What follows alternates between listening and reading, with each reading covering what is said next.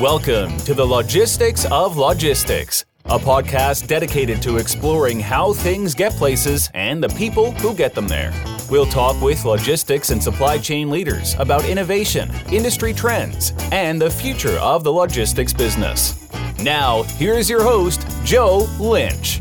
Hello, friends. Welcome to the Logistics of Logistics podcast. My name is Joe Lynch. Thank you so much for joining us today. Today's topic is the Port of Virginia with my friend Stephen Edwards. How's it going, Stephen? Great, Joe. We're having a good, good day. You know, we just had a storm through here. It's all cleaned up, so we're in great shape. Yeah, yeah, we've had that, that horrible storm, Ian. We'll talk about that in a minute. But, Stephen, please introduce yourself and your company, where you're calling from today. So, Joe, I'm sitting in Norfolk, Virginia. I'm the Chief Executive and Executive Director of the Port of Virginia. I've been in this role since January of 2021, so coming up on, will be two years at the end of this year good time to be in logistics. It's been incredibly busy for the last two years. Before this, and you know, how did how did somebody who's you can tell I got a British right, right. I was going to say before you go to, to that, I want to ask a little. Yeah. I want to get questions about the British accent. Who does the Port of Virginia serve? Who's your who's your customers? So, so uh, who are our customers? So, our biggest port users, you think about our biggest importers are retailers. By far, the biggest retail names that you would expect in uh, in, our, in our nation are all coming through, all coming through this port gateway. And on the export side, it, the biggest commodities leaving are in the agricultural sector. So containerized agricultural goods is, is the biggest export coming through the port. So put in, put into that some manufacturing base, uh, you know, and, and, and, a wider retail. So really anything that you or I buy or our families buy, you know, chances are it's coming through here in some shape or form.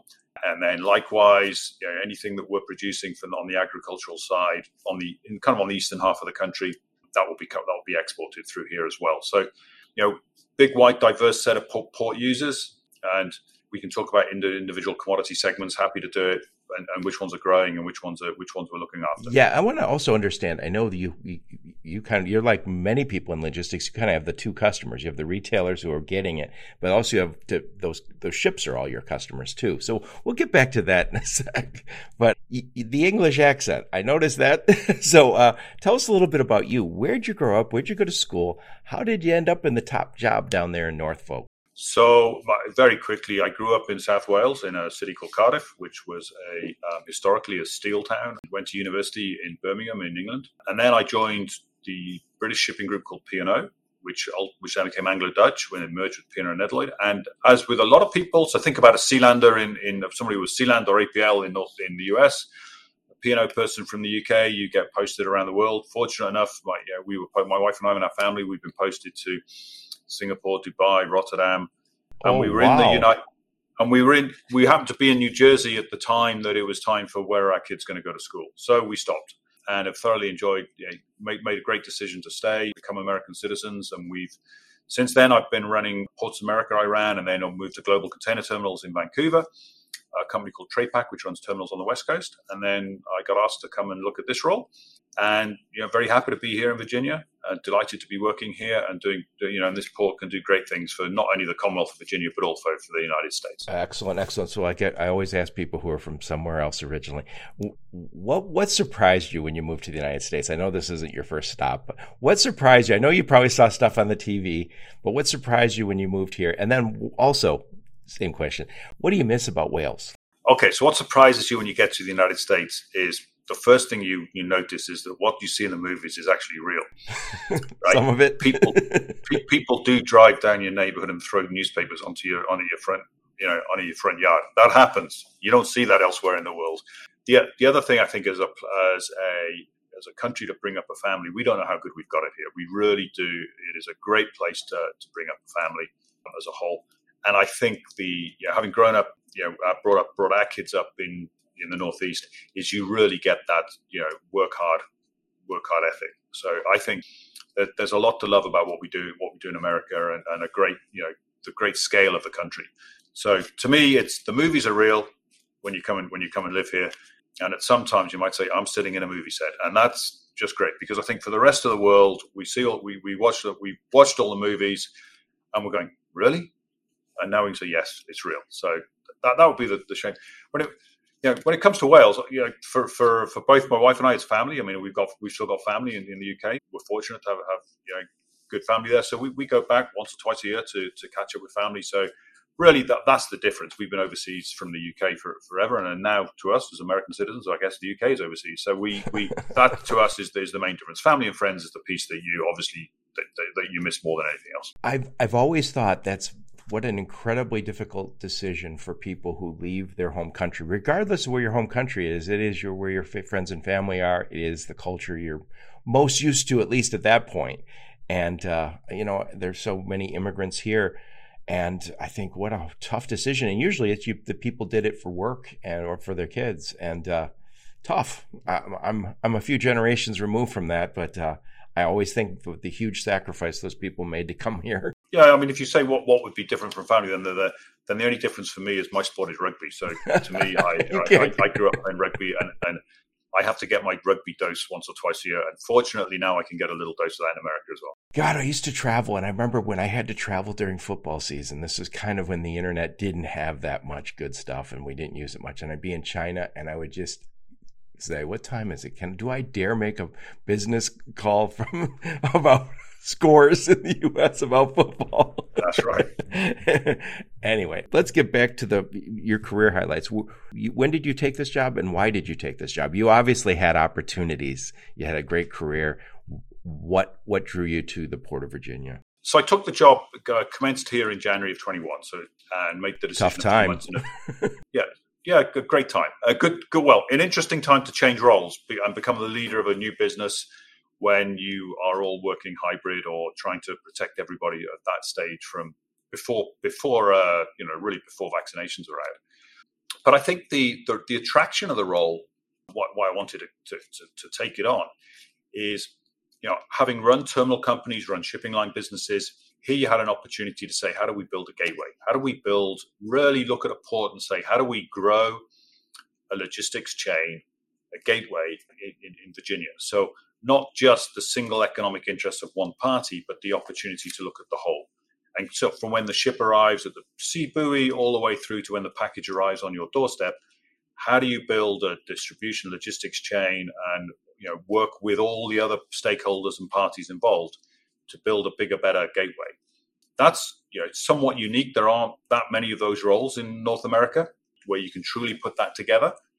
And being an operating port model, so the private sector experience I have of capital deployments and and, and growing businesses and maximizing earnings, and couple that with how do you build a bigger, better gateway logistics routing for the whole of for the whole of the eastern seaboard. Well, that brings me to my next question, and I think most I, I said to you before we hit record when people think about transportation logistics, they think trucks and warehouses. But we when you discount that most of the stuff or a lot of the stuff that we're using is from Europe or from Asia and other parts of the world. If it didn't get to that port, it doesn't get on a it doesn't get on rail, it doesn't get on a truck, and we don't see it. So tell me, that the port of Virginia is that a is that port owned by the state of Virginia? Is it owned by Norfolk? Who owns that port? So the facilities that we run at the Port of Virginia are owned or long-term leased by the, by the Virginia Port Authority, which is a political subdivision of the Commonwealth of Virginia. So they're state-owned and operated. You know, we are a state-owned body, and we have a private sector company which we own. So a private sector sub subsidiary which operates them on operates them for us. So that company re- re- reports to me. So we call it you know, we brand it really as the Virginia model.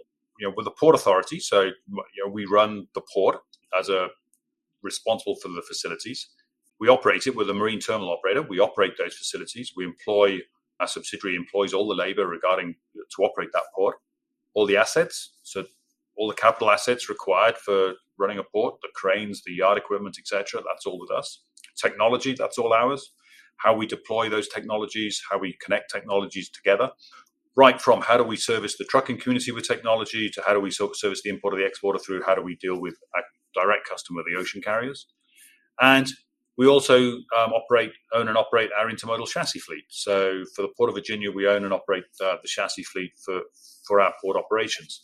So pulling all of that together is what we what we call the Virginia model because it really makes a difference. The, the, and the primary difference is while we compete with other ports up and down the coast, we're not worried about individual economic interests in the harbour because you know, it's not as if a ship moving from one terminal to another to create capacity in the harbour has different economic interests in play. It doesn't. It's all the same economic interest. Likewise, if you're owning and operating the chassis fleet, at some point there is a duty to have a chassis fleet available.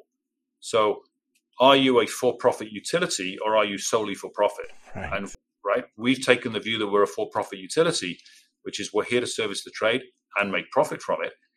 The flip side is we're not trying to say, hey, you know what, we might be at a peak usage period right now, so let's not reinvest because usage might come off. We're going to continue to reinvest. Yep. And by the way, I, I think people don't think about this too much. Is this is the lifeline to the world? I mean, for, without this international trade, we we none of us none of us have the lives that we have, and it wasn't always this way. There was times when boats would be attacked. There was pirates. That that was the way of the world for much of our existence. It's probably only since World War II, World War One, that we've had these relatively open seas where you say, yes, I can take that container ship from Europe to the US and be safe. and so you mentioned the public private interest. I like that because again, that you guys are both. I mean, it sounds like eh, eh, you have to, you, you mentioned the term stakeholders, and I think that's probably really appropriate in your space because it's so important. It's, it's beyond, and it's beyond just commercial interests. Yeah. Well, I, I think the interesting thing on the shipping side is having grown up in, in, shipping, you know, I did my first 15 years of my career in shipping is, you know, we still come across every now and then the, the idea of shared risk. So you still see, you know, when the incident in the Suez Canal, for example, when the when it's blocked, all of a sudden we all say, oh, there's now shared risk because, you know, whether we call it general average declarations or others in the shipping world, and it does come back to everybody to remind, you know, there's a different, you know, maritime law is a very different area when it comes to where where are those risks and yeah, you see it, you do still see it occasionally firsthand, but it's rare, pretty rare these days. So I'm going to ask you some very basic questions. so I know like there's these large ports, more mostly when we the last year or two, um, last three probably, we've talked so much about Port of LA and Port of Long Beach, and those are obviously important ports. And I think a lot of the stuff that comes from Asia comes to the West Coast. And, and this is again my basic understanding. Please, please uh, add some some real knowledge to this. And a lot of the stuff that comes to the East Coast, is that coming from Europe usually? No, our, our largest trading partner is China. Okay. So, and our fastest growing markets are Vietnam and India. So, and then we get the Europe, the North European trade, the Mediterranean trade, and the South American trades. So, the East Coast has a more balanced portfolio than the West Coast because we're not just, you know, we're not Northeast Asian dominant, uh, so dominant, or solely Northeast Asia. Northeast Asia is mostly China, right? Mostly China, yes, China and Korea. Okay. So we we've got Asia services through the Panama Canal, Asia services through the Suez Canal, North European services, Mediterranean services, East Coast South America, Central America. So if we think of shipping, we, you know, why has LA Long Beach been so much in, in the headlines in the last year? Is realist most of us live east of Mississippi, right? I think it's 80% of the population lives east of the Mississippi. Yeah. And Asia is the fa- Asia is the factory of the world. So we're the, we're the consumer and the consumers sitting east of Mississippi. So it, the better route, the lower cost or more efficient route is to come on an all, all water service through the Panama Canal or through the Suez Canal to come to an East Coast port. The quicker route is to go Asia West Coast and then use the rail networks, whether you transload in right. California, right, is to use the rail networks to come through. So, why did California dominate the headlines? I think really for, for two or three reasons. The first is there was a big uptick in freight as a whole. So, which which ports, which gateways could accommodate and manage their business such that they could accommodate significant growth in the you know, pandemic retail boom, and they clearly struggled. Right? They, they they clearly struggled to do that.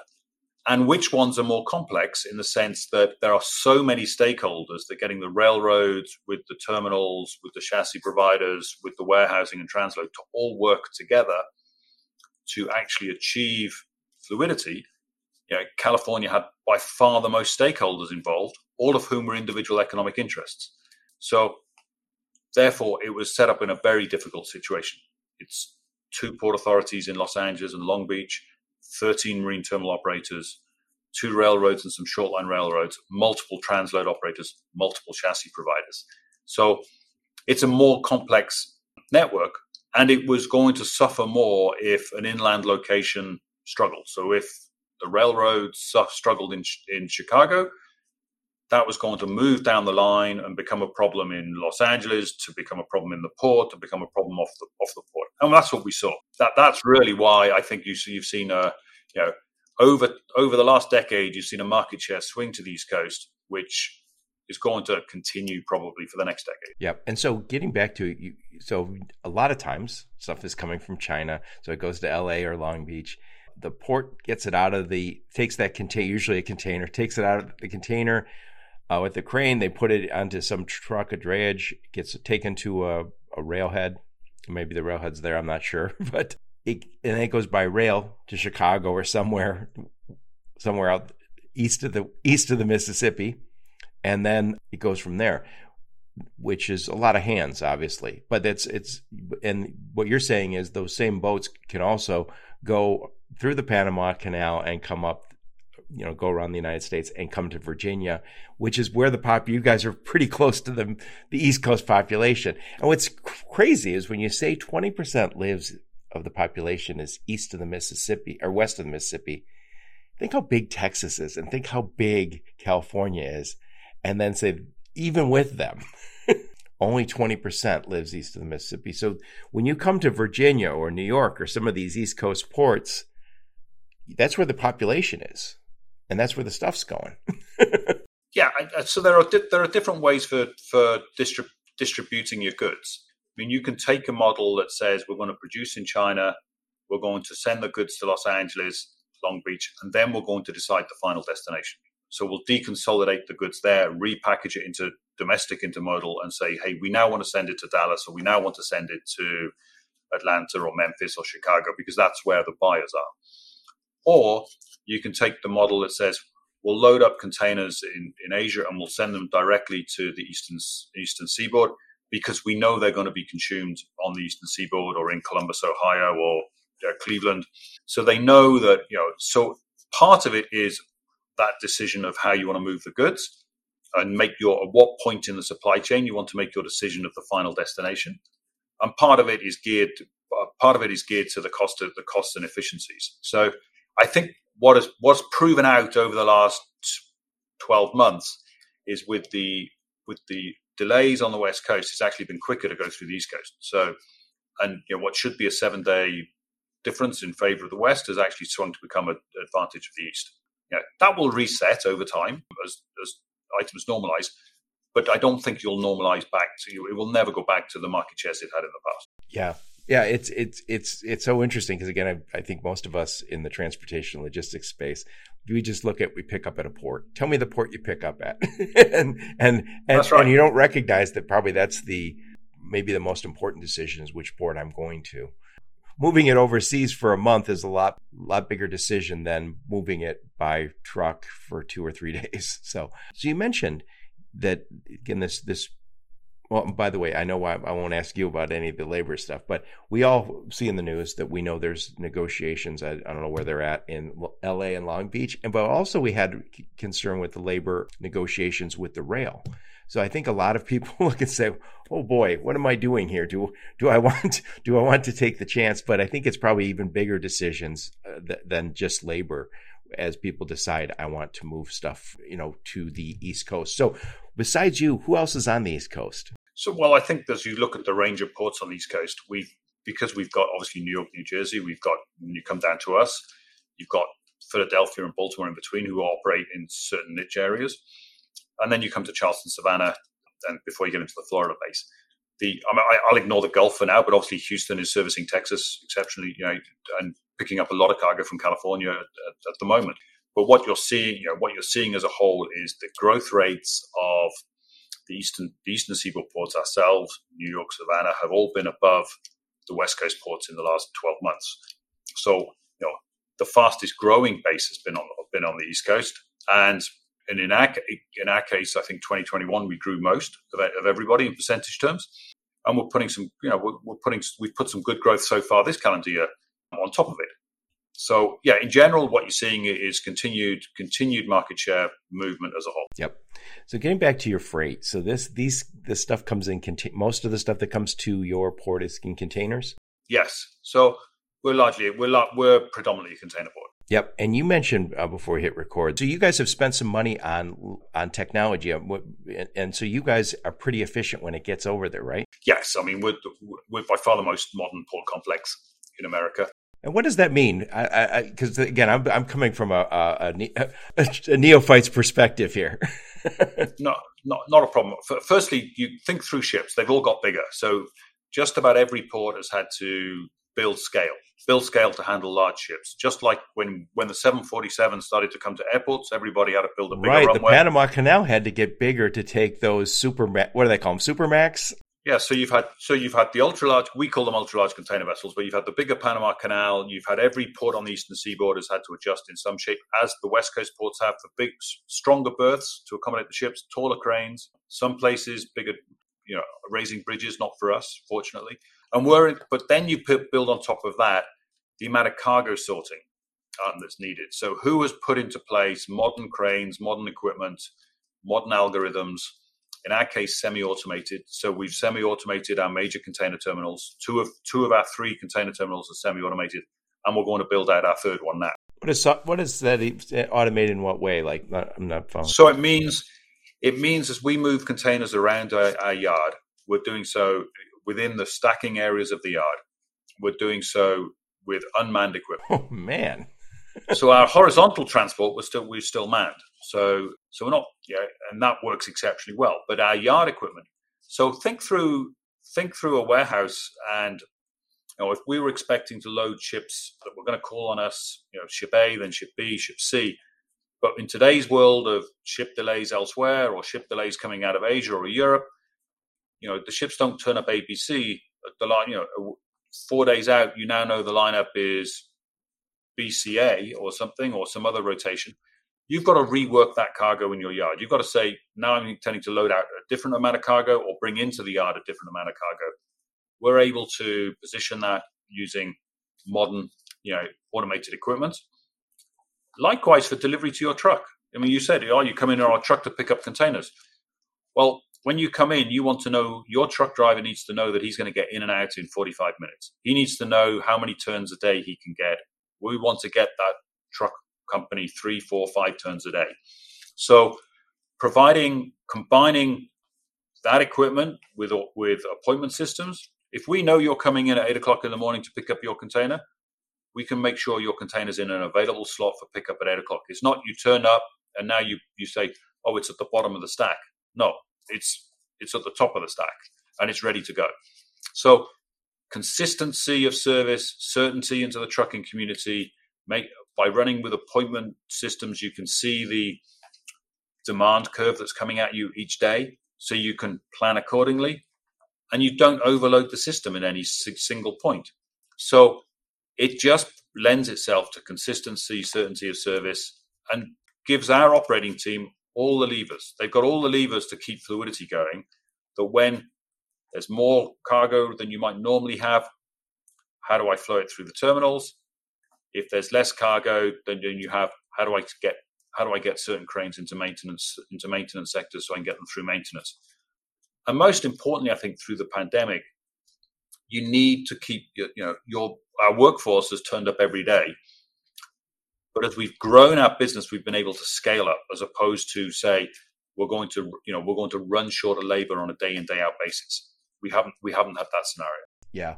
Well, I, I will say this: I, am I'm, I'm an automotive guy originally. I spent most of my career in automotive. I can tell you, you're running a plant. You, you want your inventory there, and if somebody says this is the consistent, predictable flow of of inventory, and it takes an extra day, this one we can sometimes go faster, sometimes a little slower, but sometimes faster. Don't don't tell me about that because I want consistent flow. I don't care if it takes 45 days instead of 44 and I know it's 45 is every single time going to be there, I'm happy. so so when you said consistent, I think this is this is what the world runs on is inventory. You mentioned retailers. You, saying, "Well, yeah, you'll just have empty shelves for a day or two. Well, it's millions of dollars across their stores. It's it's not something we can live with having and and we have lived with it obviously we've all seen some empty shelves during covid and even after covid you know, the aftershocks. But let's face it, that's no way to run a railroad or a port, I guess. I, I, think we have to remember ports are nodes. And we're here to move cargo from ships to trains and trucks and trucks and trains to ships. And the in particularly, if you're an importer, you need to know when you're going to have those goods available to sell. And in the case of if you were because of lockdowns in Asia at the factories, if you needed to get your goods out of Asia, you needed to know when they got here that you have the opportunity to stage them if you needed to stage it through to your to your door. And that's partly why the supply chains had had issues, is because you know a low inventory just in time network had to push oh. had to be changed to we have to get it out of Asia while before the risk of another lock you know COVID lockdown happened. So we were pushing more inventory through. Now we've now got higher interest rates, so the cost of inventory is going up more. So the demand for certainty, the demand for consistency should get even greater. And I agree with you. It, it's a case of, you know, if you're selling 40 days and it's taking 48, that's no good. If you're selling 45 and it's 45, then everybody can plan. And I think that's what we're about here at this port is to say we'll give you the consistency of product. So you know you can get your trucks in and out, you know that your how it's going to move from ship to rail. And on the export side is the flip side. You know if you're loading up into our port, you know what your export receiving dates are because we tell you in advance. We don't change them based off ship schedules. And we know, so you know you can load at your warehouse, load at your agricultural plant, bring the goods in, and that we will then get them away on the ships as required. So I think that it sounds like blocking and tackling and you know the nuts and bolts of the business, but that's what it is. People need to know that their product is going to leave if it's an exporter and that they can bring it into the port. And they need to know as an importer that they can have consistency of truck right. service. And, and by the way, when we don't have that consistency, I'm, I, I haven't done it in a while, but when I was still doing uh, automotive and we do like um, lean, you know, we'd have these big workshops, the value stream mapping workshops. Normally, we would circle warehouses and say, hey, we could close this warehouse. We're not going to have that. That's just a buffer, right? We'll take that out, manage it. Warehouses is expensive. But for stuff from China, we would have warehouses because you don't want to have to support just in time, just for the reasons we've discussed. But that's an extra expense. And you just mentioned interest rates are going up. Carrying extra inventory because I don't know what's happening upstream. We do it, but obviously it's a cost to everybody and we're trying to get more and this is what this may be the great part of the technologies we have that let us plan better and have visibility and hopefully adjust because there's always going to be adjustments and collaboration in the process. So uh, yeah, it's it, it, inventory is everything. I, I, did a podcast not so long ago on that, and it's I think it's missed sometimes that transportation costs might you know at least domestically might be less than the cost of inventory carrying costs in many cases. So we have to always think of that when we're uh, when we're talking about oh well we'll just we'll just carry more inventory. And that's what, by the way, that's what happens during the pandemic. You can't get it, you can't get it, you can't get it. And then as soon as you can't get it, you stock up. Right, that's what the stores and some of the retailers do. And then, and then, as soon as it's a consistent flow again, you go, "We got to have a sale to get rid of all this excess inventory." but I think what we have at the advantage here on on the Eastern Seaboard, the particularly the advantage for us in Virginia, is you know, as we you know the logistics warehousing industry, which is growing very strongly around us, um, has been by far the strongest growth of.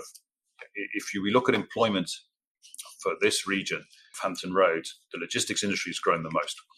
So you look at that and you say, okay, we can bring containers in, we can deconsolidate them here, and then you can make your decisions as to then you can make your decisions closer to the population base about where you know how do you going to handle that inventory. So I think it gives people that great consistency of service coming through the port and ease of decision making as to how you then move that inventory on into your location. So it's the best of both worlds. It allows you to minimize your inventory costs and it gives you your lower transportation costs. Right. As you guys get more efficient, you make it easier for the rest of us to do that plane. By the way, before we hit record, I mentioned that my friend Charlie Dehoney over at ZBox, he had posted that he had visited and got a tour of the port of Virginia. And I said, I sent Charlie a note. I said, "Ooh, I would love to meet Stephen Edwards if you would, if you'd be kind enough to introduce me." Because oh, let me ask you. He sent you note, and then he introduced us.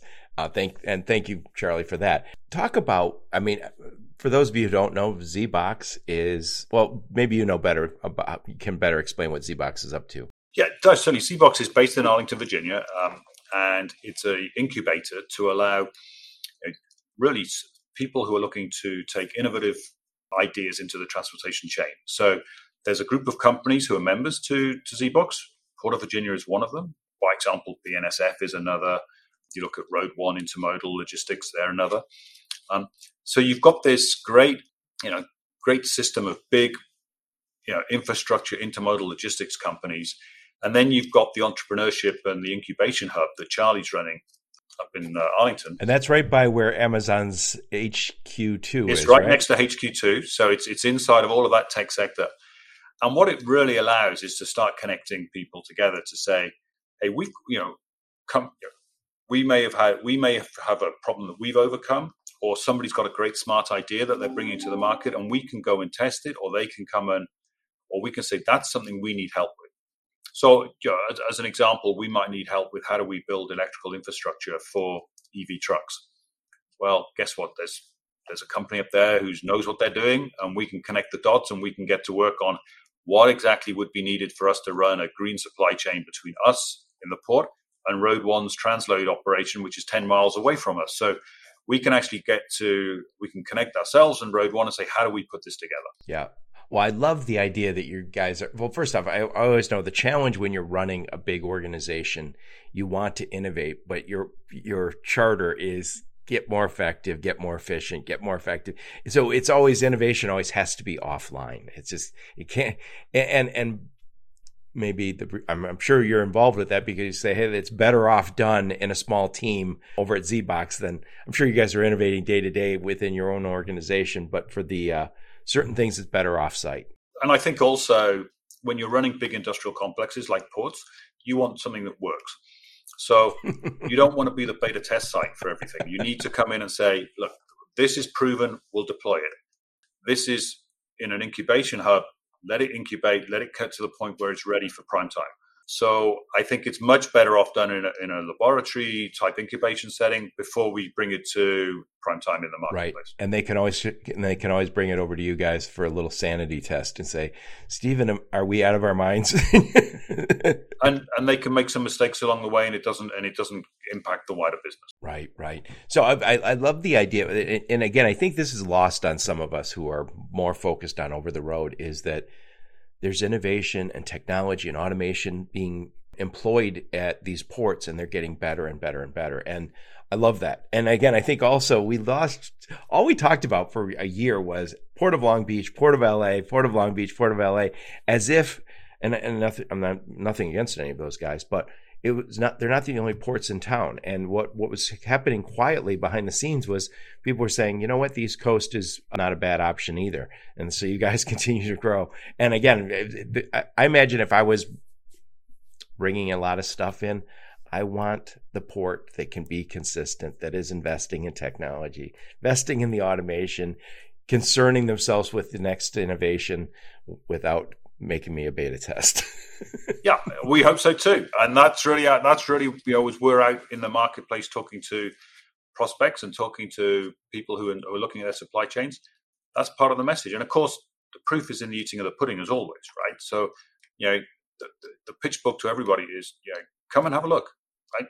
C- come see it, and and we can sit down and talk about how we can help um, and what we can do, and you know, that gives everybody opportunity. And I think some people want to come and invest in logistics parks here. Some some folk are going to want to come and run better trucking operations.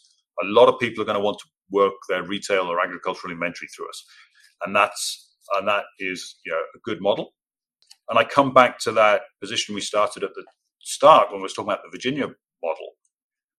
At the end of the day, we're a utility to make it happen. So our role here is to make your is to make you know the importer and exporters life, you know, a little simpler, a little easier, and at the same time service our ocean carriers really, really well. Yep. So then I do have another question. Again, I, I come at this from a very uh, I've I've gotten shipping containers, I've received shipping containers, I've even booked shipping containers, but I've never know all the details behind it. It's always felt like a magic happened somewhere. it was where you were at. so your customers, and again, I know you have multiple stakeholders or customers the shipping companies, those big who own the big boats, they also own the containers. I think in most cases, right? Yes, yep. And so they come to you and say, "Hey, we need a port that can unload our stuff and store it and move it appropriately, efficiently, effectively." So those those shipping companies are your customers. How many of those shipping companies do you work with, or is it a is it a revolving cast? no, it's not. It, it's it's not that great a revolving cast because I think it's every major shipping line that's calling in on the United States.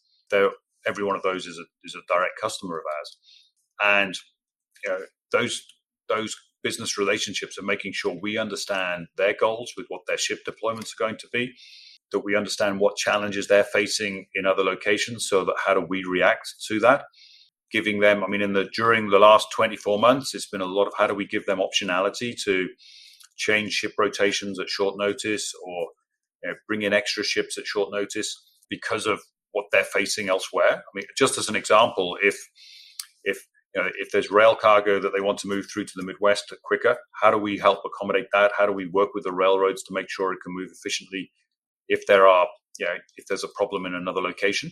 Likewise, you know, if they've got a lot of empty containers to get back to Asia, how do we make sure that we can create the right load factor to get those containers out of here on an extra loader? And those are decisions because of the nature of what's happened in during the pandemic in the last 24 months. A lot of those decisions have been made very quickly, very short term. So, but cumulatively, they add up to a lot of decisions that are made day in, day out. So, I think our marine planning team, working with each ocean carrier's marine team, is constant communication, and likewise constant communication with the railroads about where are they with their assets. So, I mean, uh, one example I, I would use with coordination, not just with ocean carriers, but with the railroads, is for as an example, if we know that a railroad has got a congestion problem in Kansas City, we can stage their Kansas City containers through here for a week as long as they turn around and say, but you can you can load up a few more to right. Columbus, Ohio, so we stay fluid, and that really really helps us keep the whole gateway fluid. Well, I, I, we just get, we just had uh, Hurricane Ian roll through, and uh, uh, did that hit uh, Norfolk at all? It did because while we were on the fringes, we had to shut ship transits in and out of the harbor, and we've probably um, ship transits in and out of the harbor have been shut for just opened up this morning um, because there was a second storm system post Ian. So as I talk to you now, that was the situation. So we were closed. Our ship transits in and out were shut down for a good two days. Now we carried on with ships inside the harbour, but we obviously lost a lot of transits in and out. So there'll be some catch up. There'll be the ports to the south of us had the same situation. Savannah and Charleston were uh, all. so the three of us all went through the same storm system. All of us were fortunate to have no damage. So we're not in the position Florida's in, thank goodness. So, but yes, so we the logistics chain will catch up now. Those ships will now come back in, and we'll get back into rhythm, and we'll we'll play catch up during the first week of October. So, is, is storms like that and other situations like the big jam up we had in L.A. and Long Beach, do you guys in the ports, do you guys ever co- collaborate with the other port operators? We're, we're very aware, day in day out operations. There's there's healthy competition of do you want cargo to come through New York or Norfolk or Savannah? Of course, there, there's that healthy competition. There's also operational reality, which is day in, day out, ships are moving up and down the coast. Ships are declaring their departure times from ports, which then impact labor ordering at the next port.